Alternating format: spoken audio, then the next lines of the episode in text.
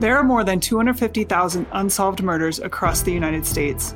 This is a national crisis, and there are thousands and thousands of families who have no answers about who killed their loved ones. Using advances in technology, crowdsourcing, and good old-fashioned boots-on-the-ground investigative work, follow American Military University's Cold Case Investigative Team as we work to break the case for one of those families. This podcast contains details and descriptions of actual homicide victims and their injuries, including sexual assault. Listener discretion is advised.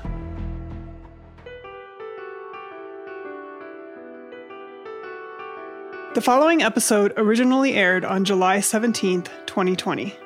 In this session, Leishan and I talk through some of the actions Rebekah's killer took at the scene and explain the significance of those actions. We work to dissect some of the behavioral aspects exhibited by Rebekah's killer and determine the motive behind those. Additionally, we examine some of the geographical aspects of the crime and why those are important in identifying Rebekah's killer. Welcome to the podcast. I'm your host, Leishan Kranick. This is the third episode of our series focusing on the unsolved murder of Rebekah Gould. If you haven't listened to the first two episodes, please hit pause and go back and listen to them. Once again, I'm joined today by Jennifer Bucholtz. She's a faculty member of criminal justice and forensic science at American Military University. And Jen has been working tirelessly to analyze some of the forensic evidence of Rebekah's murder and really try to bring justice for Rebekah after nearly 16 years. So welcome back, Jen. Hi, Leishan. Thanks for having me back on the show. And thanks again to AMU for hosting this podcast. Absolutely. We're excited to have you be part of this. So for this episode, we're going to focus on analyzing the evidence and understanding what the evidence tells us about both the murder and the murderer.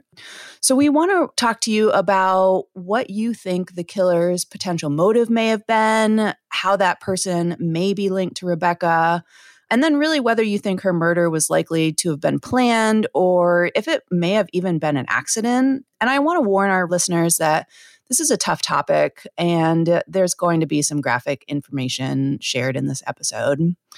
So, Jen, can you start us out by explaining an important investigative technique that a lot of law enforcement use called behavioral analysis? Absolutely. So, behavioral analysis is basically synonymous with criminal profiling, which is a field started by the FBI in 1972. In cases like Rebekah's, where there may not be a lot of direct evidence pointing towards a particular suspect, it can be helpful for investigators to use the information about how the murder was committed in order to determine the type of person most likely to have perpetrated such a crime. So behavioral analysis looks at the specific actions a person took during the commission of a murder and in the minutes, days, and even months afterwards.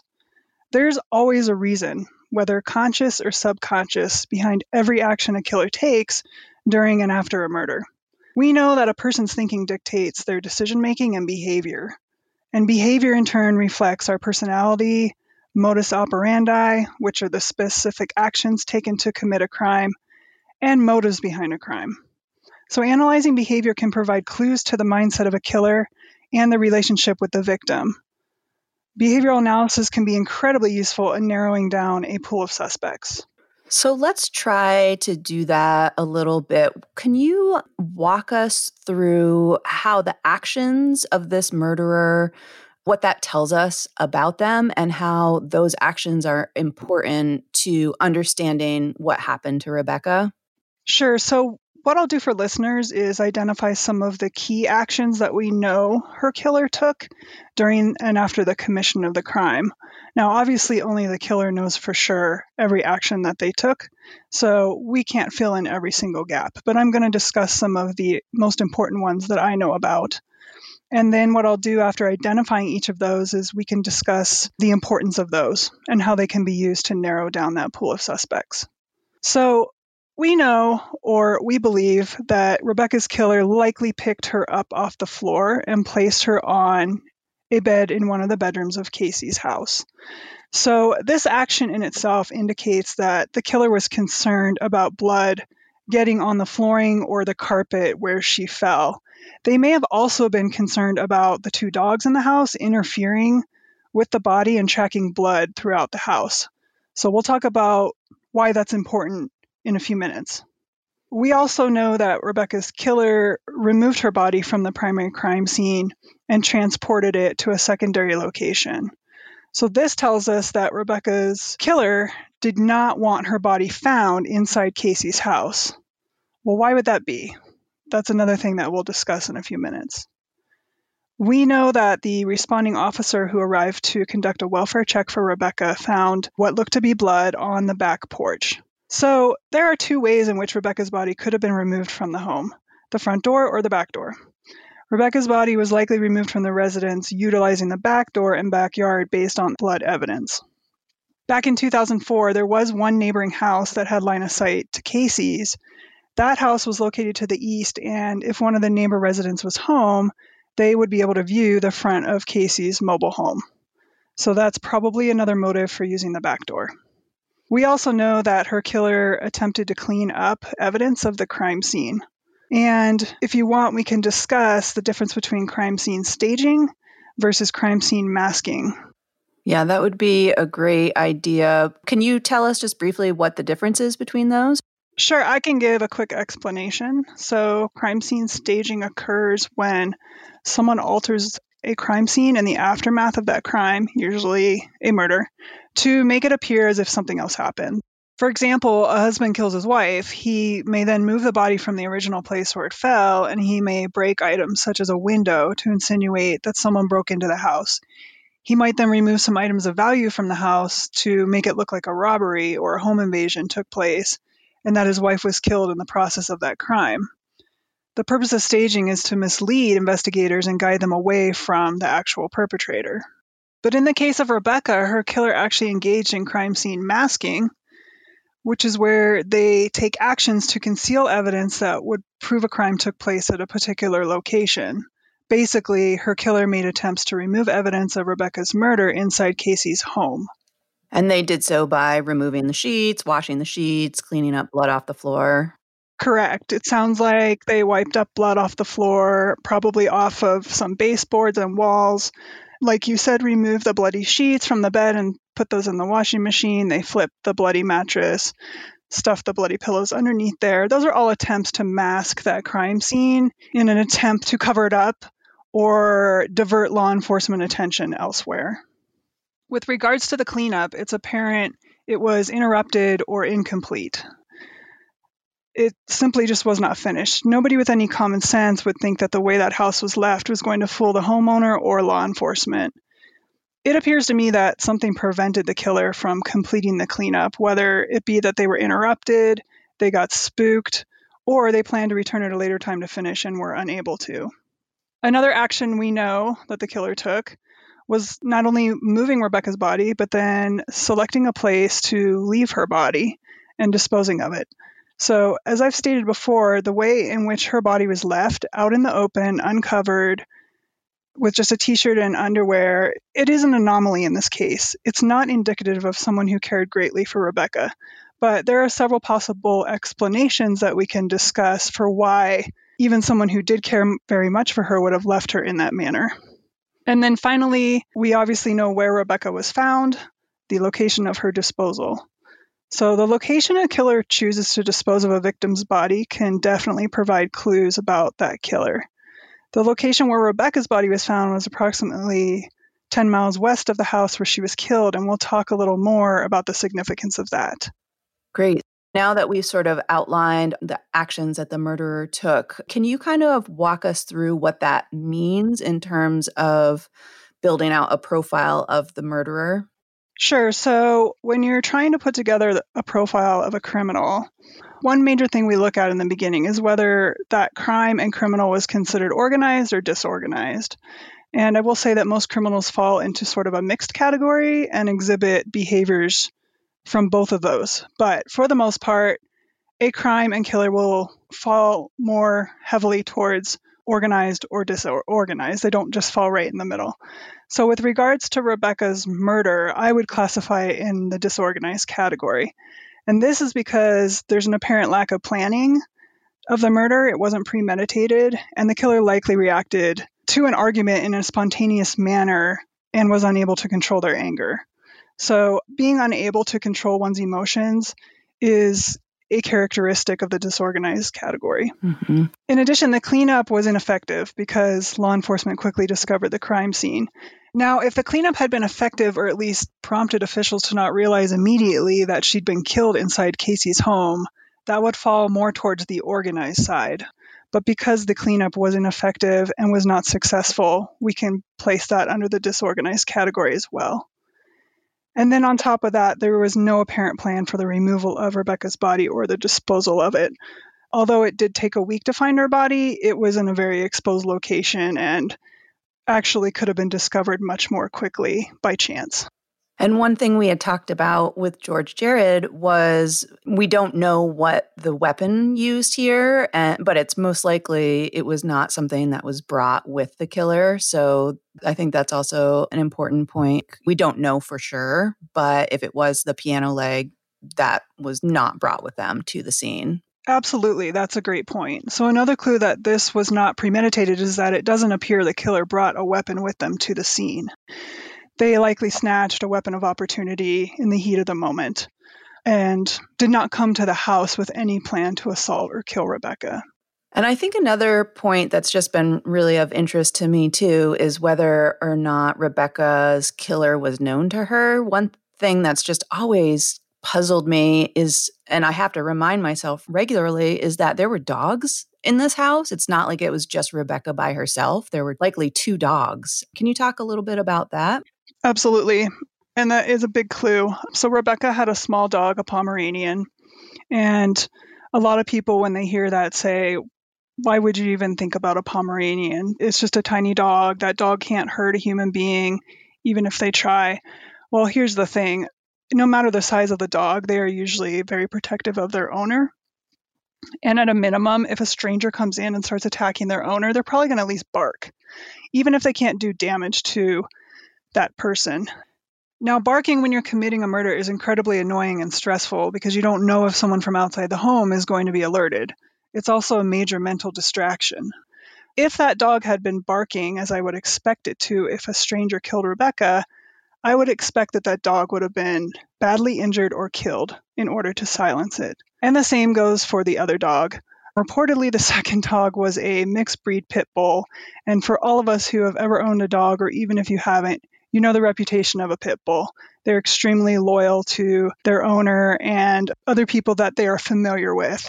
Now, that dog definitely would have been familiar with Rebekah because she lived there for a while. So the dog was probably quite friendly with her, and the dog probably was protective of her. So again, if a stranger came in this house, I would have expected that pit bull to start attacking, and then the killer would have had to injure or kill that dog in order to avoid alerting a neighbor or anybody who might come by outside the home. I think the dogs are a really important clue that Rebekah's killer was familiar to those dogs. One other thing about the dog, I don't remember the detail of this, but when the law enforcement officer came back with Casey, was it noted whether the dogs were inside where they were left or outside? I don't know for sure who grabbed the door handle and opened the front door that day, but he said that he and Casey were greeted at the door by the dogs, which indicates that the two dogs had been inside the house when they arrived. There was no mention of them being tied up outside or in a pen outside or anything like that. So all indications are that the two dogs were inside the house. Okay, good detail there. In addition, Rebekah's manner of dress gives us a clue as well. Now, we can't be 100% positive that she was in her t-shirt and underwear when the killer arrived at the house, but it's pretty unusual for killers to take the time to redress or undress their victims. It does happen sometimes in those staged crime scenes that we spoke about, but Rebekah's body was not left in a way where they were trying to stage a crime scene. So we can probably deduce that she was in her underwear and t-shirt when the killer arrived. I would expect that if a stranger showed up at the house or somebody that she didn't trust, she would have at least scrambled to put on sweatpants or some kind of bottoms before answering the door or going out to confront or talk with the person. On top of that, there was no evidence of forced entry as far as we know. So it's not like someone happened upon the house and decided to break in and stumbled upon Rebekah there. By all appearances, either she let her killer in the house, or it was somebody who would not be out of the ordinary coming to that house or a resident of the house, because there is no sign of forced entry. So what else can you tell us about the residence itself? I know Rebekah was familiar. She'd been to this house many times. She lived there for even a period of time. But what else about the residence that you find interesting? The mobile home is a single wide and has 3 bedrooms and 1 bathroom, all of which must be accessed by walking down a hallway from the living room. There's 2 entry or exit points, one on the front side of the home and one on the back. There was a piano situated next to the entrance to the hallway, and to my understanding is that Casey and Rebekah shared the first bedroom off the hallway, and that this was the bedroom where a lot of Rebekah's blood was found and in which the bloody mattress had been flipped. I mentioned a few minutes ago that, if I'm correct, that Rebekah fell to the ground and was bleeding and her killer picked her up, that indicates that the killer was concerned about blood getting on the floor.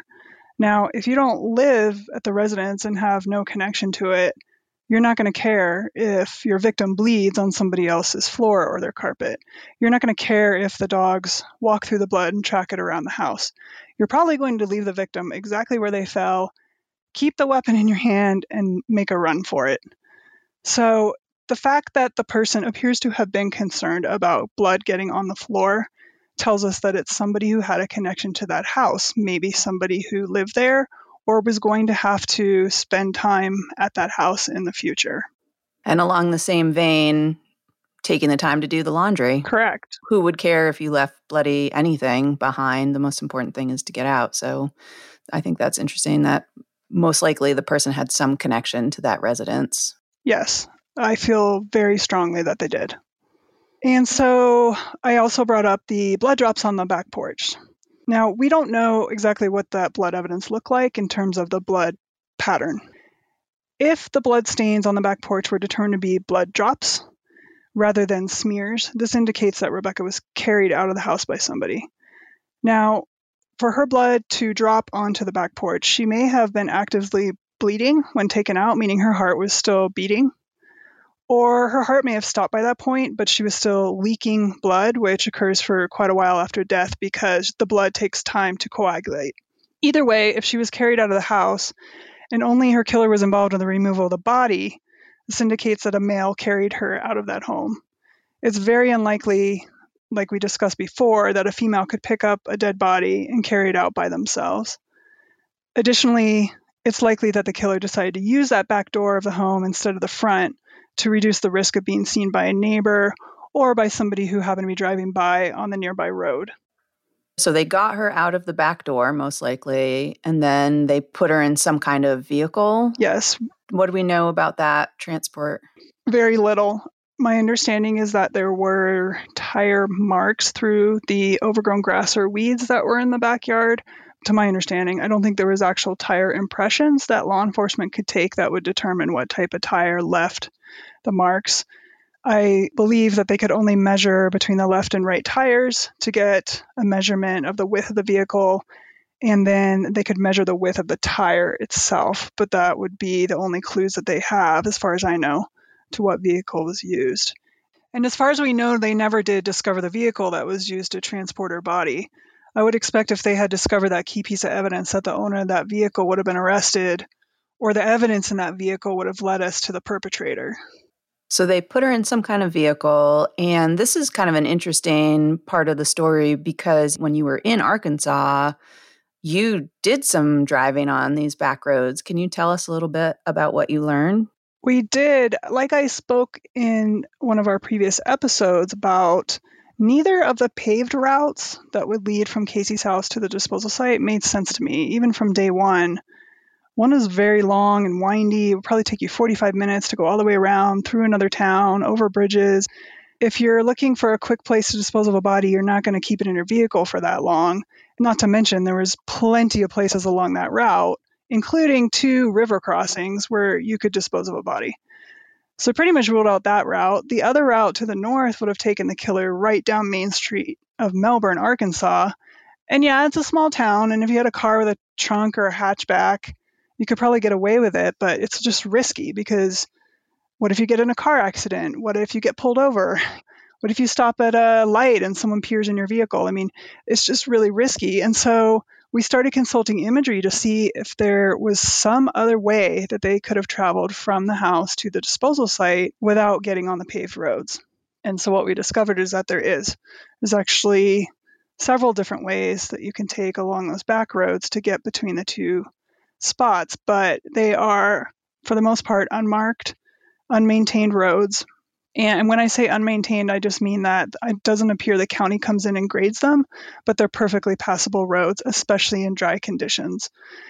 In September of that year, when it was really dry, any type of vehicle would have been able to travel along those roads, but you'd have to know where you were going. It's complicated. You're in the trees. There's no GPS back then. There's no Google Maps. You really have to know where you are and where you're going to navigate them. We're going to take a quick break. We'll be right back after this message. When a crime is committed, clues live within digital devices. That's digital forensics. Learn how to process and analyze that data by earning a Bachelor's of Science in Digital Forensics from American Military University. Classes are online with monthly program starts. Learn more about AMU's digital forensics degree by visiting amuonline.com/forensics. And we're back talking to Jen Bucholtz. Can you tell us how wide these roads are? Is it something like one car can fit on? Is it, two cars? Two. I mean, for the most part, I believe all the roads that we investigated, you could easily have two vehicles, one in both directions. But they were dirt roads, right? Yep, all dirt roads. And I was just going to say, we did pass one vehicle while we were out there. So the road was definitely wide enough for two cars. But not something that you see a lot of vehicles driving regularly. No. It's probably more of a cut through for people who live there. Right. There are a few homes in that area, limited numbers, and it's pretty remote. I mean, like I said, I think we saw one other car. I'm pretty sure law enforcement doesn't patrol any of those roads. So if you took them, you pretty much know that you're safe from being discovered by law enforcement. The only risk might be coming across another motorist, but even the chance of that is quite low.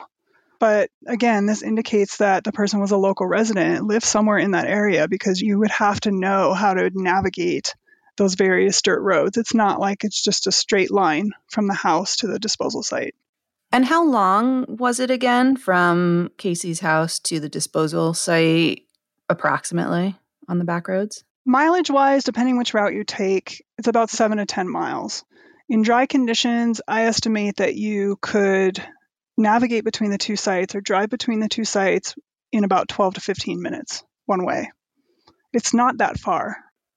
And so can you talk a little bit about the chosen disposal site? Is it like an obvious pullover type spot? Can you describe it? Sure. So the spot where Rebekah was found, it's sort of obvious and non-obvious in different ways. So it is a sanctioned pull-off of Highway 9, where even back in 2004, there was enough space on the shoulder where you could pull your car off, and probably actually several cars could fit off on that shoulder. And from reports of local residents, tourists would sometimes stop there to see the overlook of the valley. It is a beautiful view there.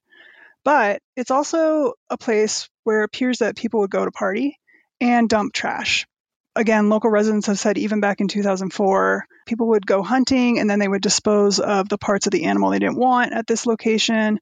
Other trash would be found there. When I went and visited in 2019, there was quite a bit of trash down that embankment. And in old imagery, you can see kind of rat trails or maybe ATV trails that could have been used to go out in the wilderness and maybe have a bonfire. So it has some interesting characteristics about the place that was selected, but it's likely that Rebekah's killer subconsciously picked the location for one reason, because they knew that they would not have to drive by that place in the course of their daily activities. This is really common when the killer knows the victim. Driving by a disposal site will obviously trigger memories of the murder and the victim, and most killers avoid anything that brings back these types of memories. So knowing that a killer doesn't want to have to drive by a disposal site can provide clues to where the killer lived worked, hung out, and conducted the majority of their daily activities. Interesting. So just one more thing about the disposal site. You had mentioned earlier in an earlier episode that originally you thought it was like a really steep embankment. It is off the side of a road, but is it just a short hill? Is it? You said it was an overlook as well, but can you just describe what it looks like when you're looking down from the road? Sure. So when you pull over on the shoulder to the overlook area, it's flat and you can get out of your car and walk around a little bit. But as you start walking farther from the paved road, the embankment begins. And so it starts sloping downwards. And she was found at the bottom of that embankment. But we were able to just walk down there. It's not overly steep. I would say it's definitely not steep enough to roll a body down, which was the original theory of how she ended up at the bottom of that embankment. Another value of us going to Arkansas was discovering that one of the dirt roads that could have been used to transport her body literally comes out right at the bottom of that embankment before it intersects with Highway 9. So the killer very well may have driven right to the bottom of the embankment and unloaded her body from the vehicle and then went on their way. But you would have to be a local resident to know that you could just drive to the bottom of the embankment. That's not something you're going to discover as a stranger to the area. Right. So it almost seems like, well, this is total speculation on my part, but they were driving down this back road, and this is kind of like the last stop before you get on the main road, right? Like maybe they were just like, I didn't pick a spot this whole time. Now's my last chance to get rid of this body before I get on a major road. I mean, is that a possibility? That's very much a possibility. So it's not uncommon for a killer when transporting the body of a victim to have these very mixed emotions. Like they know that they need to get rid of this critical piece of evidence of a murder, but at the same time, their subconscious like doesn't want to let the person go. And so it can be an internal battle they don't even realize is really going on with their emotions. But as you said, the killer may have started out on the dirt road without a plan of where to put her, and just any spot that they noticed for whatever reason didn't seem suitable enough. And so finally they get to the end and they're about to hit paved road and they know that they need to get her out of the vehicle. So that is definitely a possibility of how she ended up where she did. It's also possible the killer picked it on purpose. I don't really get that feeling, but I'm not inside the killer's mind, so we can't know for sure. Like maybe that's kind of a crossroads type spot, you know, and maybe they wanted her body to be found too. I mean, they put it down an embankment, but it's on a main road. So it's just hard to know what they were thinking. To me, it's clear that at least in the killer's subconscious that they wanted her found because there's so many good hiding spots out there. There's all kinds of salt mines and caves and the river. If they really never wanted her found, there was several ways to bury her or dispose of her that greatly lessened the chance of her being discovered. At least in their subconscious, I do believe they wanted her body found.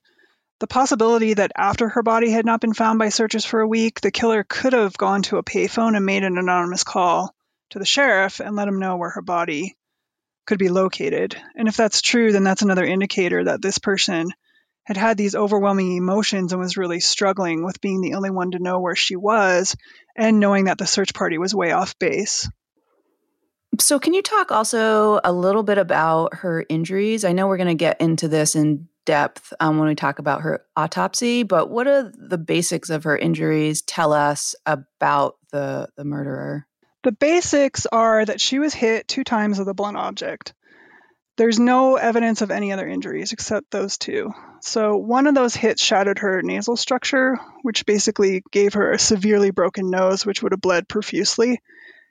The other hit was to the left side of her head, which resulted in 5 fractures of her skull on that side. That injury likely produced very little external bleeding, but probably resulted in severe internal bleeding, which put an immense amount of pressure on her brain. The force with which the 2 blows were delivered was extreme, which indicates that her killer was a strong male. A female likely would have had to hit her many more times to render her unconscious and subdue her. Another indicator of a female perpetrator may also have been evidenced in terms of the amount and location of Rebekah's blood.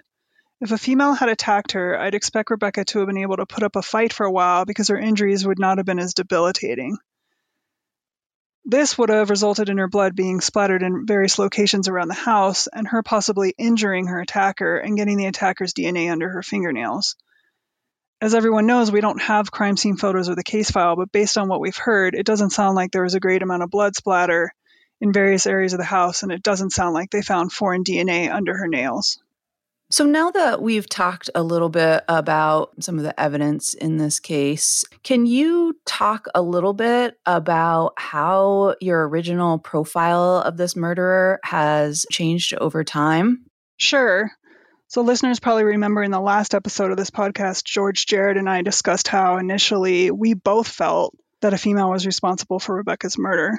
But as we touched on in that episode, the analysis of the known details of the crime and the severity of Rebekah's injuries lead us to believe now that her killer was a male. So a current profile of Rebekah's killer would include some of the following, which I'll outline. But like I said, a male who was well known to Rebekah and had likely been in a close relationship with her at some point. Because of the nature of her injuries, it's logical to deduce that she and her killer argued prior to her being bludgeoned. So from that, we can infer that Rebekah and her killer knew each other well enough to engage in a heated verbal argument that escalated to murder.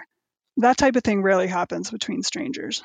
Additionally, we can be pretty sure that her killer was a local resident of the area who knew the back roads and lived and worked at locations that would never result in them having to drive by the disposal site they picked on Highway 9. The killer also had to be familiar with the location of Casey's residence and have knowledge that Rebekah would be there alone on Monday morning. In addition, they had to know that there was no threat of Casey or his father returning to the home during those morning hours. Now, I don't know how many people knew where Casey lived, knew Rebekah would be there Monday morning, and knew Casey and his father's schedule, but I feel like that number has to be pretty small. It's important to remember that Rebekah was just in town visiting. She had resided for a little bit of time anyway at Casey's residence, but she was in college. She was only really back for the weekend. Someone would have to know that, and maybe, she would let friends know, or Casey's friends would know, and her parents would know, but it probably wasn't widely known that she was back. And that's absolutely correct. We can add that to the list as well. They had to know that she was back in town from college because, as you said, she wasn't living at Casey's full time anymore. So there's a lot of elements that this person really had to be aware of and be sure of on that Monday morning. So we already talked about the dogs, but again, the killer was probably familiar to both Rebekah and Casey's dogs and felt no threat from those dogs or necessity to injure or kill the dogs in order to avoid detection. And then finally, the killer probably had a publicly known connection to both Rebekah and to Casey's home. And I'm pretty sure they felt that they would be declared the top suspect if Rebekah's body was found in the home. But since we already know that her murder took place there, police should be focusing on that person or persons who would naturally have been the most logical suspect in this case. So what about the fact that the killer took no steps to try and save Rebekah's life? What do you think that indicates? Well, the fact that her killer didn't call 911 or try to seek medical attention for her, knowing she was still alive, tells us the killer was only concerned about their own self-preservation. And the term self-preservation in a situation like this refers to the killer only being concerned with not being arrested or detected as the perpetrator. And that shows a personality trait of self-centeredness and a lack of compassion for others. I would expect this type of selfishness to be evidenced in other aspects of the killer's life. For example, if they're married, I wouldn't be surprised if they drive a nicer, newer vehicle than their spouse. And I also want to point out that based on everything we know about Rebekah's murder, her killer was an unsophisticated criminal, someone who had never killed before and probably has not killed since. In fact, they've probably made great strides to avoid any interaction with law enforcement, including not even having any speeding tickets or other traffic violations. In reflecting about the murder later on, they probably felt alarmed by their own extreme reaction and strength that they exhibited during the murder of Rebekah. And so I expect this person would avoid confrontations in the future, particularly verbal confrontations, in the years since Rebekah's murder, and if they found themselves involved in one, would probably just walk away or find a way to avoid participating in that argument. They realize they lost control one time, and they have to keep themselves in check so that they don't find themselves in a similar situation again. It's likely that people close to the killer would describe them as law-abiding, mellow, and non-confrontational. And that's exactly how the killer wants people to view them in order to reduce the suspicion of others. I mean, I feel like from this case, we have a pretty good profile of who a likely killer would be. I mean, those details are really important. It's a male who knew her, who was a resident, who knew she would be in town. There's not going to be a lot of people. This is not, like you said earlier, you know, a random stranger from out of town who happened to drive by and see the lights on or something. So I feel like that profile, it's a really strong profile for a case, isn't it?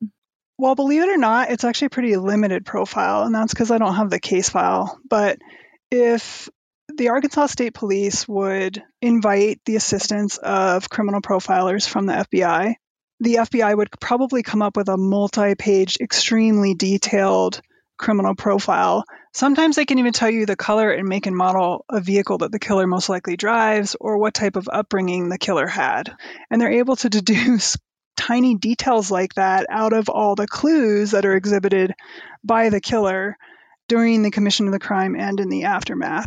So although we have a great start on a criminal profile, I can't complete it without seeing that case file, and I don't expect to see it. But I do want listeners to know that there's actually probably a lot more detail that can be deduced about the killer. It's interesting. And like you said, if the FBI or other professional criminal profilers were given the case file, they could really narrow down with greater detail the likely murderer in this case. Yes, definitely. So that's really comprehensive. Thank you so much for going through that and helping narrow down how the evidence ties to a potential suspect. So in the next episode, we'll really dive into the autopsy report. We'll talk about Rebekah's injuries and some of the physical evidence left at the scene. Thank you, Jen, so much for your expertise and for really helping us better understand this case. We really appreciate your time here. Definitely, and thank you for having me on again. I appreciate the opportunity. And thank you to our listeners for joining us. Be well and stay safe.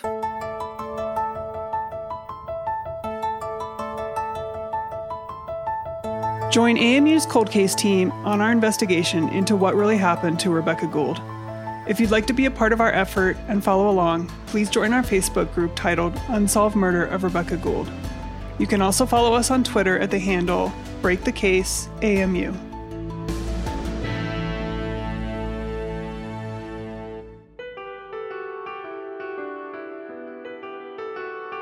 This podcast is brought to you by American Military University. Subscribe to Break the Case on Spotify, Google, Apple Podcasts, or wherever you listen to podcasts.